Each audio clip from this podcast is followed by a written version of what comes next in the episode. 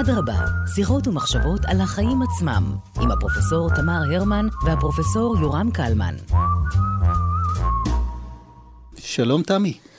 היי יורם, הרבה רוח היום? הרבה רוח, כן, זה, זו התחזית, הרבה רוח, והאורח הראשון שלנו הוא אה, דוקטור זף סגל, שידבר איתנו על מדעי הרוח הדיגיטליים, מדעי הרוח הדיגיטליים. וזף הוא קולגה שלנו, הוא היסטוריון והוא איש מדעי הרוח הדיגיטליים אצלנו באוניברסיטה הפתוחה, הוא גם מרצה למתמטיקה במכללת תל אביב-יפו, ותחומי המחקר שלו הם ניידות, מרחב ותקשורת במאה ה-19 ויישום של מתודולוגיות דיגיטליות במחקר היסטורי. אז לא, לא ידעתי שהיה דיגיטל בהיסטוריה הרחוקה, זף, אבל על זה נדבר. ברוך הבא. תודה רבה, שלום לכם גם. אז אני מניחה שהשומעים שלנו עכשיו אומרים, מדעי הרוח הדיגיטליים? איך, איך, איך זה מתחבר? האם זה תרתי דה סתרי? אז קודם תסביר לנו מה זה, כדי שנבין שזה לא תרתי דה סתרי. אז מדעי הרוח הדיגיטליים זה תחום די רחב שכולל מצד אחד את השימוש בכלים דיגיטליים בתחומי הרוח, שאני משער שנשמע, שנדבר על זה קצת יותר היום, ומצד שני גם את ההבנה או את הניסיון להבין איך אנחנו מסתכלים בצורה קצת יותר ביקורתית על איך שאנחנו משתמשים ב, אה, ב, בכלים דיגיטליים, במחשבים. אז השילוב של שני הדברים האלו הם ביחד מדעי רוח הדיגיטליים. בואו נגדיר קודם מה זה מדעי רוח למי שלא היה צריך לבחור אה, מה הוא ילמד באוניברסיטה. מדעי הרוח הם גם פה קשה מאוד, אין איזו הגדרה חד משמעית, אבל לרוב אנחנו מכלילים בתוך זה מחקרים שעוסקים בתרבות האנושית, אה, תחומים כמו היסטוריה, פילוסופיה, ספרות אה, וכל הנושאים האחרים שנגזרים מאלו. אבל גם אני חושב נושאים כמו גיאוגרפיה, שכזה, זאת אומרת יש נושאים גבוליים כאלה, או בלשנות, שפה. בגלל זה, אמרת, בגלל זה אמרתי נכון. שקשה קצת להגדיר את זה באופן חד, בגלל שיש הרבה נושאים שנופלים בין מדעי הרוח למדעי החברה, יש גם הרבה בתוך מדעי החברה שיהיו מדעי החברה קצת יותר רכים, שייכללו במקומות מסוימים תחת מדעי הרוח, או מדעי חברה קצת יותר קשים. אז גיאוגרפיה לדוגמה, מאוד מאוד תלוי איפה מגדירים את זה, יש המון שיגדירו את זה בתוך רוח, הרבה שיגדירו את זה בתוך uh, חברה, שוב, מין תחושה כזאת של רכות ו... וקשיות של, הח... של החומר. ואתם מבלבלים עוד יותר, עכשיו מחברים בין מדעי הרוח למדעי המחשב למעשה, שזה, זה, נכון, הכלי הראשי הוא מחשוב. כן, הכלי, הכלי הראשי פה הוא מחשוב, אה, גם מבחינת השימור של החומר, בתור המקום שבו היום אנחנו בעיקר אוספים את החומר, וגם בתור כלי ניתוח של מה אנחנו עכשיו עושים עם כל החומר של הרוח שנמצא על גבי המחשב. ושוב, הספרות שכרגע עצורה לנו על גבי המחשב, היום הרבה מאוד מהקריאה נעשית במחשב עצמו, וגם מבחינת ההיסטוריה, שבה החומר עצמו שאנחנו מסתכלים עליו, בין אם זה אה, תמונות, ציורים, מפות, או אה, המקורות ההיסטוריים עצמם, נמצאים על גבי המחשב, ואז השאלה ששואלים במדעי הרוח הדיגיטליים זה, עכשיו כשהכל נמצא על המחשב, א', האם זה שמור בצורה שבאמת שומרת על התכונות שמעניינות אותנו כאנשים שמתעניינים ברוח האנושית, וב', עכשיו כשזה שמור על המחשב, האם אפשר ללמוד מזה משהו שלא למדנו לפני זה? כשפשוט הסתכלנו על, שוב, המפה, החוזה העתיק, הספר שנמצא לנו ביד, האם המחשב יכול אולי לתת לנו זווית קצת שונה, או זה לא שהמחשב נותן, אלא האם אנחנו יכולים לגרום למחשב לתת לנו זווית אחרת. אז אולי נתחיל באמת כן. מדוגמה. אני חושב שכיוון שאתה ואני באותה מעבדה, אני מכיר כן. את פרויקט העיתונות ההיסטורית, אני חושב שזו דוגמה מעניינת. אז לדוגמה, אנחנו במעבדה של האוניברסיטה הפתוחה, מעבדת המדיה והמידע, אמ, יש לנו פרויקט של עיתונות היסטורית, עיתונות עברית היסטורית, שבה לקחנו עיתונים עבריים ישנים מאמצע המאה ה-19, אמצע סוף המאה ה-19, ועשינו כל מיני מחקרים על בסיס העיתונים האלה.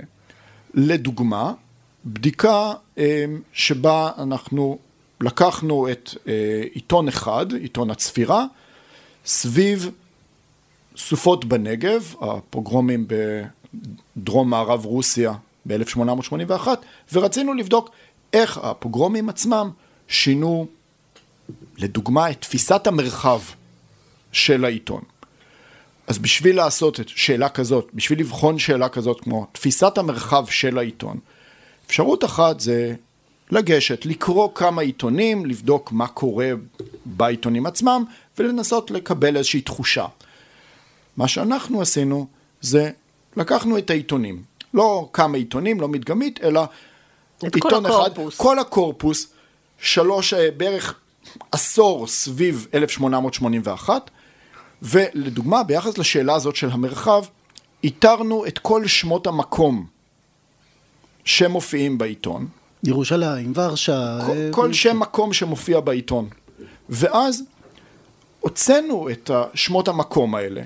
עכשיו יש לנו כבר איזשהו מידע שלפני זה היה מאוד קשה להשיג, שזה כל המקומות שהוזכרו בעיתון, ואנחנו יכולים לקחת את זה ודבר ראשון לבדוק איזה מקום נאמר יותר, איזה מקום נאמר פחות, אבל מעבר לזה אנחנו עכשיו יכולים לדוגמה לקחת את זה ולמפות את זה. ואז יש לנו מפה של תמונת עולם. ומפה של תמונת עולם שגם תמונת עולם משתנה ומתהווה משנה לשנה. ואז אנחנו יכולים לשאול, האם תמונת העולם שמשתקפת בעיתון היא אותה תמונת עולם לאורך העשור הזה? האם מגלים מגמות בתוך העשור? אנחנו יכולים אפילו לקחת יותר מזה ולייצר סוג של מפה, אה, מפה מעוקמת, מפה שבה, סוג של קרטוגרמה, שבה במקום שהגדלים יהיו הגדלים הרגילים, הפיזיים, אנחנו יכולים ליצור שהגדלים הם הגודל שמוצג בעיתון עצמו, ואז לקבל את תמונת העולם המעוותת, כל תמונת עולם בסופו של דבר היא עיוות של העולם האמיתי, העולם הפיזי. לקבל תמונת עולם שמשקפת את מה שניבט מהעיתון. ואלה דברים שהרבה יותר קשה, אם לא בלתי אפשרי, ליצור רק מהתחושה שאנחנו מקבלים מה, מהעיתון עצמו. שזה מעניין מאוד, כי בסופו של דבר אתה תדע על, על העריכה של העיתון הזה יותר מה שהעורכים עצמם ידעו.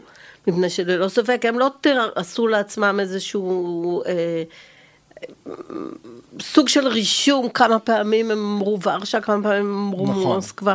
זאת אומרת, אתה חודר לתודעה שלהם. אה, ברמה שהרבה מאוד פעמים יכול להיות שהם בעצמם לא היו מודעים לעובדה שהיו יותר אזכורים כאלה מאזכורים כאלה, או אני בטוחה שאתה גם יכול לעשות אה, אה, אה, סוג של חקירה, למשל איזה, איזה תיאור ניתן למקומות. זאת אומרת, למשל, כמה זה היה אוריינטליסטי. נכון, אפשר להשתמש בכלים, בכלים של, אה, של בדיקת תחושה כדי לאתר מילים באמצעות כלים בלשנים, ובאמת מה שרואים מה, פה זה... מה, ש... ש... מה שרואים פה, רואים את האינטגרציה של כלים. שלדוגמה, אני, כשאני חוקר טקסט, אני אשתמש בכלים מתחום הבלשנות. כשאני אחקור תמונה, אני יכול להשתמש בכלים מחקר האומנות, ובמקרה הזה של הטקסט, אני יכול להשתמש בכלים לצורך ניתוח הסנטימנט, התחושה, כלים... איזה מילים, איזה מילים קרובות, איזה תארים, שמות תואר קרובים ל... אמ, לשמות המקום, ולפי זה להבין באמת את התחושה שעולה, הסטריאוטיפים, הסטיגמות שיש למקומות מסוימים. עכשיו, כמו שאת אומרת, באמת, הרבה פעמים צריך גם להיזהר פה קצת, כי אנחנו רואים פה דברים שלא בטוח שהאורחים עצמם היו מודעים, ו... אבל אנחנו מנסים לזהות את המגמה. אז מה? אז יותר מעניין, כן. זאת אומרת, כי אם אתה מודע למשהו, אז אתה גם שולט במופעים שלו. אם אתה בא בדיעבד, אז אתה מקבל אותו עירום מבחינתך, כי הוא לא היה מודע ל, ל, לדברים האלה. אז אה, בוא, בוא רגע ננסה... כן. אני אוקיי. חושב שרגע, לפני כן. שנתקדם, צריך להזכיר שהמחקר הזה של עיתונות היסטורית, אה, הקולגה שלנו, שהיה ממקימי הפודקאסט הזה, פרופסור אה, אורן סופר, זה היה הדוקטורט שלו על הצפירה. הדוקטורט שלו עסק בזה, אז הוא עשה את זה עוד אנלוגי, לפני המחשוב, ויחד עם זף אה, ועוד אה, חוקרים וחוקרות, הם ביחד עבדו על המחשוב הזה, ואני זוכר את עצמי נכנס למעבדה, ואני רואה אותם קוראים על המחשב עיתון מלפני 150 שנה, ואמרתי, זה, זה, זה לא יאומן.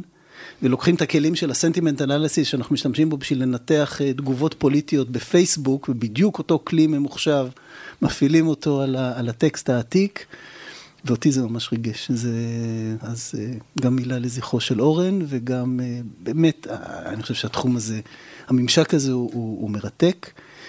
בעיקר שזף גם מביא פה באמת רב תחומיות, בדיוק מהסוג ש, ש, שהופך מחקר למיוחד, מרגש, פורץ דרך, וכן. אז אני רציתי לשאול את השאלה הבאה. אוקיי, אז אנשי מדעי הרוח יצטרכו לדעת מתמטיקה? כן, אנחנו לא... עושים עכשיו כן. אה, אה, דפיקות לב מואצות לאנשים שחושבים למה הם יירשמו בשנה הבאה לאוניברסיטה. זה לא אומר שאנשי מדעי הרוח יצטרכו ללמוד מתמטיקה, או מתמטיקה כמו שלומדים בחוגים אה, מתמטיים, או חוגים של מדעים מדויקים, כמו שאני לא חושב שהעובדה שאנשי המדעים המדויקים, העובדה שהם לומדים קריאה וכתיבה, לא הופכת אותם לפחות מתמטיים. השאלה היא, האם אפשר להתעלם במציאות של היום מהעובדה שהכלים הדיגיטליים הם סביבנו כל הזמן, לא רק ברמת חוקרים של מדעי הרוח, אלא פשוט ברמת השימוש היומיומי אנחנו משתמשים במחשבים או בטלפון שהוא מחשב, אה, בטח יחסית למחשבים של פעם הוא מחשב על, אה, או באיך שאנחנו קוראים, כותבים, אם כשאני התחלתי ללמוד הייתי כותב הכל במחברת והייתי שולח עבודות כתובות ביד, אז היום רוב העבודה, אם לא כולה, היא על גבי מחשב, העבודות עצמן נכתבות על גבי המחשב, אי אפשר להתעלם מהכלים הדיגיטליים שיש סביבנו. אז השאלה האמיתית היא לא האם צריך ללמוד, כי צריך. צריך כי זה מידע, ידע בסיסי. אלה כישורי יותר, חיים בסיסיים כישור, היום. כישורי חיים בסיסיים. כמו שמבחינה מתמטית, אם בעבר הרחוק לא היה צריך שום ידע מתמטי, היום אי אפשר להסתדר במציאות כמעט בלי לדעת חיבור, חיסור, אחוזים, כי יש הנחות, אז כדאי לדעת מה זה אומר, האחוזים האלה שרשומים בהנחות. כן. אז, אז זה חשוב לדעת. פנסיה אף אחד לא מבין, זה באמת כבר ליודעי חן. אבל למשל את הנושא של ריבית דריבית, זאת אומרת, כל הדברים האלה זה דברים שאנשים בלעדיהם מסתבכים. אבל זה מביא אותי לשאלת הפער הדיגיטלי. זאת אומרת, אתה תיארת מאוד יפה איך זה הופך להיות uh, חלק מהחיים של כאילו כולנו. אבל האם זה לא יוצר איזשהו... Uh, הייתי אומרת, מתח בין הצורך החדש לבין העובדה ש, שחינוך במדעי הרוח, אני משוכנעת ש, שבבתי הספר עוד לא יודעים להכניס את הדברים האלה, ובטח בבתי ספר בפריפריה לא יודעים להכניס, או לא רוצים, או לא יכולים להכניס את הדברים האלה, ואז איך אתה, תח... מי יגיע לחקור את מדעי הרוח הדיגיטליים? אני לא אומרת בעוד 50 שנה, כי אין לנו מושג איך הדברים השתנו, אבל בעתיד, זאת אומרת, איך אתה, איך אתה יוצר את המוטיבציה הזאת? כי אתה מלמד אצלנו, נכון? קורס באוניברסיטה הפתוחה, לכאן אני כן. חותרת. יש... שבעצם נותן לאנשים שלא חשבו מעולם שהם, אחרי שהם גמרו את בחינות הבגרות, אם הם גמרו את בחינות הבגרות, לא חשבו שהם יתעסקו עם זה יותר. אולי הם יעשו חמישה אחוז הנחה ב... אז, אז באמת באוניברסיטה הפתוחה פיתחנו, אני ודוקטור נורית מלניק, אמ, פיתחנו קורס שנקרא מי מפחד ממספרים, מתמטיקה ותכנות ממדעי, למדעי הרוח, ובדרך כלל כשאני מציג את שם הקורס אז אנשים קופצים ואומרים, אנחנו מפחדים, מפחד. אנחנו מפחדים ממספרים, אז הקורס הזה, המטרה שלו היא בדיוק לייצר ידע שהוא ידע מתמטי ותכנותי לאנשים שמעולם לא חשבו שהם יידרשו לזה, ומתוך ההקשר המאוד מאוד ספציפי של מדעי הרוח. וזאת גם הבעיה האמיתית, אני אגיע לנושאים עצמם, אבל זאת גם הבעיה האמיתית כשחושבים על איך שמכשירים את זה בגילאים יותר צעירים. האוריינטציה היא תמיד, גם כשמנסים להכשיר לידע מתמטי או, אה, או חישובי בגילאים צעירים, האוריינטציה היא תמיד, הדבר הזה הוא נחוץ לצורך המדעים. ופה התכנות, ו, אה, התכנות והמושגים המתמטיים הם לא לצורך המדעים. זה, המטרה שם היא להבין איך המושגים האלה משמשים אותנו כאנשי, כאנשי רוח. לדוגמה, לבוא ולהסתכל... זה יפה שאנחנו מדברים על רוח ומעל האולפן שומעים מסוק, אם אתם שומעים רעש ברקע. אז אמ, לבוא ולהסתכל על בעיות היסטוריות שאפשר לנסות לבחון דרך מושגים של רשתות. ואז ניתוח הרשתות, שזה כלי מעולם המתמטיקה אה, ומדעי החברה. אמ, עכשיו נכנסה, בנוסף למסוק, נכנסה לנו קריאת טווסים. הטווסים, שהם הם, אגב הווטרמרק של התוכנית הזאת. אם טווס לא קורה בזמן התוכנית, אז זה לא אנחנו, זה, זה לא אנחנו אמיתי. ויש שם דוגמה אחת, כל, ה, כל הקורס הוא עמוס בדוגמאות שמדגימות מתוך, מתוך העולם של הספרות, השפה, ההיסטוריה של המושגים. אז דוגמה אחת לזה היא לקיחת אה, שירים של ביאליק ובדיקת מספר העברות בכל שורה בשירים של ביאליק וכשעושים, בודקים את מספר העברות פר שורה אפשר לראות שלשירים של ביאליק, שירי הילדים, יש מבנה מאוד מאוד קבוע. ולעומת זאת שירי המבוגרים שלו, המבנה הוא הרבה יותר כאוטי והדבר המעניין עוד יותר, הוא לא העובדה שיש מבנה קבוע ומבנה אה, שונה, זה באמת דוגמה, דוגמה בשביל להמחיש שבשרטוט, בספירה, אנחנו מקבלים איזושהי תמונה שאולי לא חשבנו עליה, בלי לנתח לעומק את שירי ביאליק, אבל הדבר המעניין הוא שבחלק מהשירים של ביאליק רואים כשסופרים את מספר העברות שיש פתאום אי סדירויות. אבל אז כשחוזרים חזרה אל השיר, מבינים שזה לא אי סדירויות במספר העברות, זה אי סדירויות אצלנו, כי לא קראנו נכון את השירים של ביאליק, לא קראנו את זה בהגייה הנכונה של התקופה. ואז מה שאנחנו מדגימים בקורס, אנחנו מראים איך אנחנו זיהינו את הבעיה הזאת, ובמקרה הזה זה לא, זה לא משהו חדש, זה לא מק, גילוי מקורי, כי כבר גילו את זה לפני, אבל הלומדים של הקורס לא ידעו את זה, הם רק רואים את הסטייה, ואז אנחנו מפנים אותם למאמרים, מדברים על מאמרים ומחקרים שנעשו על סוגיית ההגייה אצל ביאליק, ואיך הוא בחר הגייה מאוד מסוימת, ו- וזה מעניין איך אפשר להשתמש בכלים בשביל להנגיש מחקרים אחרים שעסקו באמת בסוגיית התוכן. אז במקרה הזה לפעמים שואלים האם מדעי רוח הדיגיטליים והכלי הדיגיטלי הוא משהו שהוא בסך הכל עושה משהו שכבר עשו לפני, רק בדרך שונה. אז מן הסתם בקורס כזה שרק מביא דוגמאות, התוצאות הן לא תוצאות מקוריות, התוצאות מה, אחר כך מחוזקות על ידי מחקרים אחרים שנעשו, אבל זה כי זה בא להדגים את הכלי, את המושג. במחקרים עצמם שם אנחנו כבר מגלים דברים באמת אחרים, כי זו נקודת מבט שונה לחלוטין מאשר נקודת המבט אה, הרגילה. אז, אז אלה בעצם דוגמאות לשימוש בכלים ממוחשבים לניתוח שפה, זה המחשב שסופר את מספר העברות בעשרות או עשרות רבות של שירים כאלו, שירים כאלו, ופעם עשו את זה ידנית. עכשיו... וגם לא יכלו להגיע למספרים, זאת אומרת, השירים של ביאליק הוא קורפוס אה, יד... מוגבל, נכון, אבל נכון. אם אתה תעשה את כל אה, משוררי אה, תקופת ה... אז, אז, אז אתה הגיע לגבול שאי אפשר היה להכיל אותו, זאת אומרת, הגודל משנה גם את שאלת המחקר, את שאלות המחקר, וגם את האיכות של התוצאות שאתה מקבל. כן, אז פה אני אשאל בעצם, אז מי צריך את החוקר? קח את הנתונים, תכניס אותם למחשב, תקבל את התוצאות, וזהו. אז אני חושב שההבדל בין מדעי הרוח הדיגיטליים למה שהיה, היה, הייתה תקופה שגם מדעי החברה וגם חלק ממדעי הרוח הפכו להיות יותר כמותניים, ניסו לחקות אה, מתודות מתחומי אה, המדעים המדויקים ומדעי החיים, ושם המטרה המרכזית הייתה להשיג את המספר, והמספר היה חזות הכל. קיבלו מספר והמספר היה, המספר היה התוצאה, הגרף, התרשים היה התוצאה הרצויה ובסך הכל כל שאר הדברים היה לנסות להגיד איך הגענו אל הגרף הזה.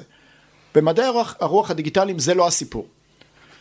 הצעד הראשון הוא השגת המספר, התרשים, שגם הוא, יש פה איזושהי הבנה שכדי להגיע אליו נדרש תהליך וצריך להסביר את התהליך שנדרש, אבל מה שעוד יותר חשוב זה שההסבר לגבי המספר הזה, לגבי התוצאה, לגבי התרשים, הוא חזרה אל החומר עצמו, כדי לנסות להבין מה המספר הזה בכלל אומר. מה זה משנה אם המחשב פלט שלוש, ארבע, חמש עשרה, שלושים מיליון? זה אומר לנו משהו שלושים מיליון. אם המחשב עכשיו יצר גרף כלשהו שמראה עלייה, ירידה, רשת שיש בה כך וכך קבוצות או מרכז מסוים, יכול להיות, ובהרבה מהמקרים, זה באמת סתם, זה לא אומר שום דבר חשוב לגבי הסיפור. ובסוף אנחנו חוזרים אל הסיפור האנושי מאחורי זה.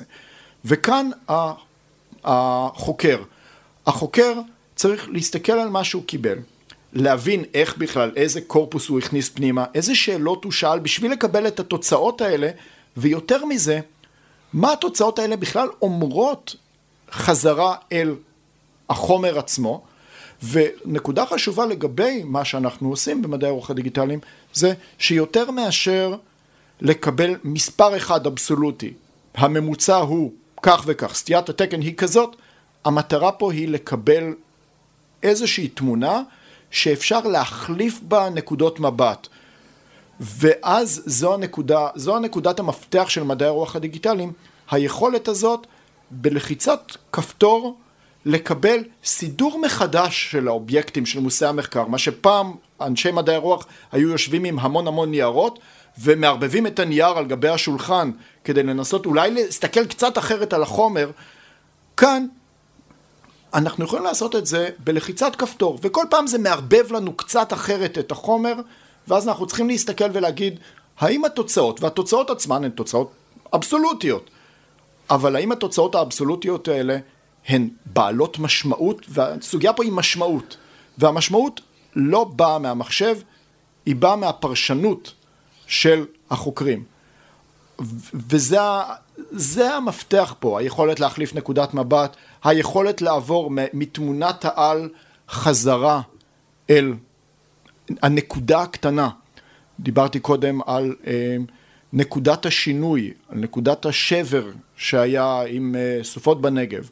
אז הנקודות, מה שחשוב כחוקרי מדעי רוח דיגיטליים זה היכולת הזאת לקפוץ מתמונת על חזרה לנקודות קטנות, נקודות מרכזיות, נקודות שוליים, אותי הרבה יותר מעניינות חריגות, הסטיות, מה שבדרך כלל במחקרים כמותניים יהיו ה-outliers שמתעלמים מהם, שמוחקים אותם, אותי דווקא זה נורא מעניין, הנקודות החריגות. למה אין חריגות? מה קורה שם?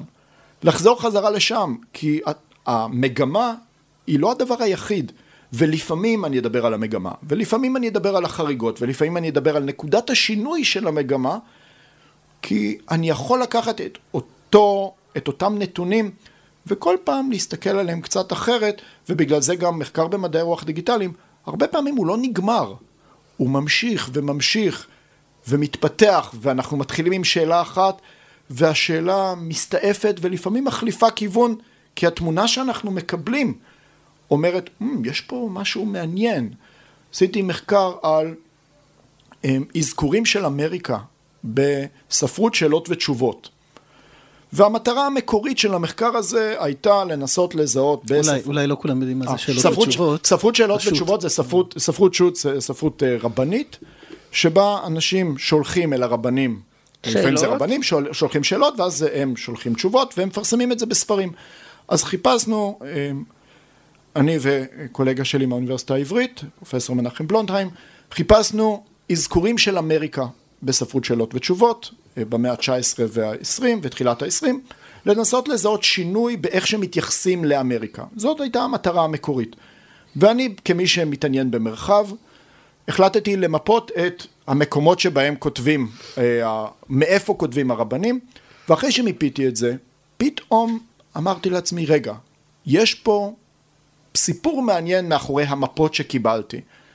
ואז כל שאלת המחקר התחלפה לגמרי ללשאול למה כותבים על אמריקה ממקומות מסוימים, ואז השאלה הפכה בכלל משאלה על אמריקה לסוגיה של, לסוגיה של תקשורת, אז חשבתי שזה הגירה, אבל בסוף הסתבר שזה בכלל קשור לחסידות, והסוגיה של חסידות ותקשורת ארוכת טווח.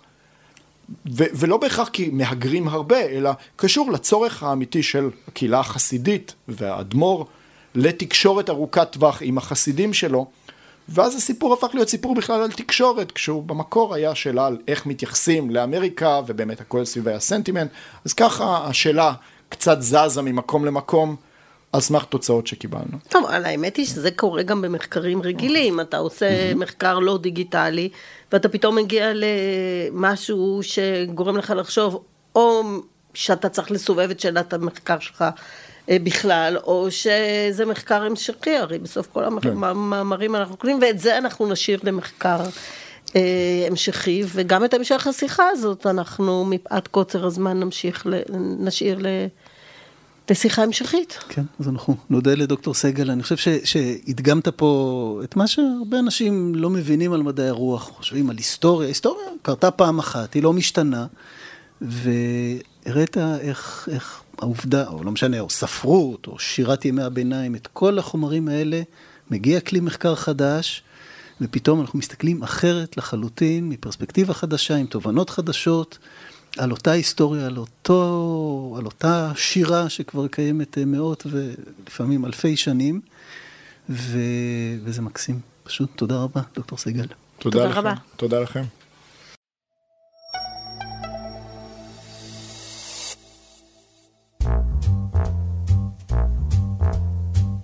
אדרבה, שיחות ומחשבות על החיים עצמם, עם הפרופסור תמר הרמן והפרופסור יורם קלמן.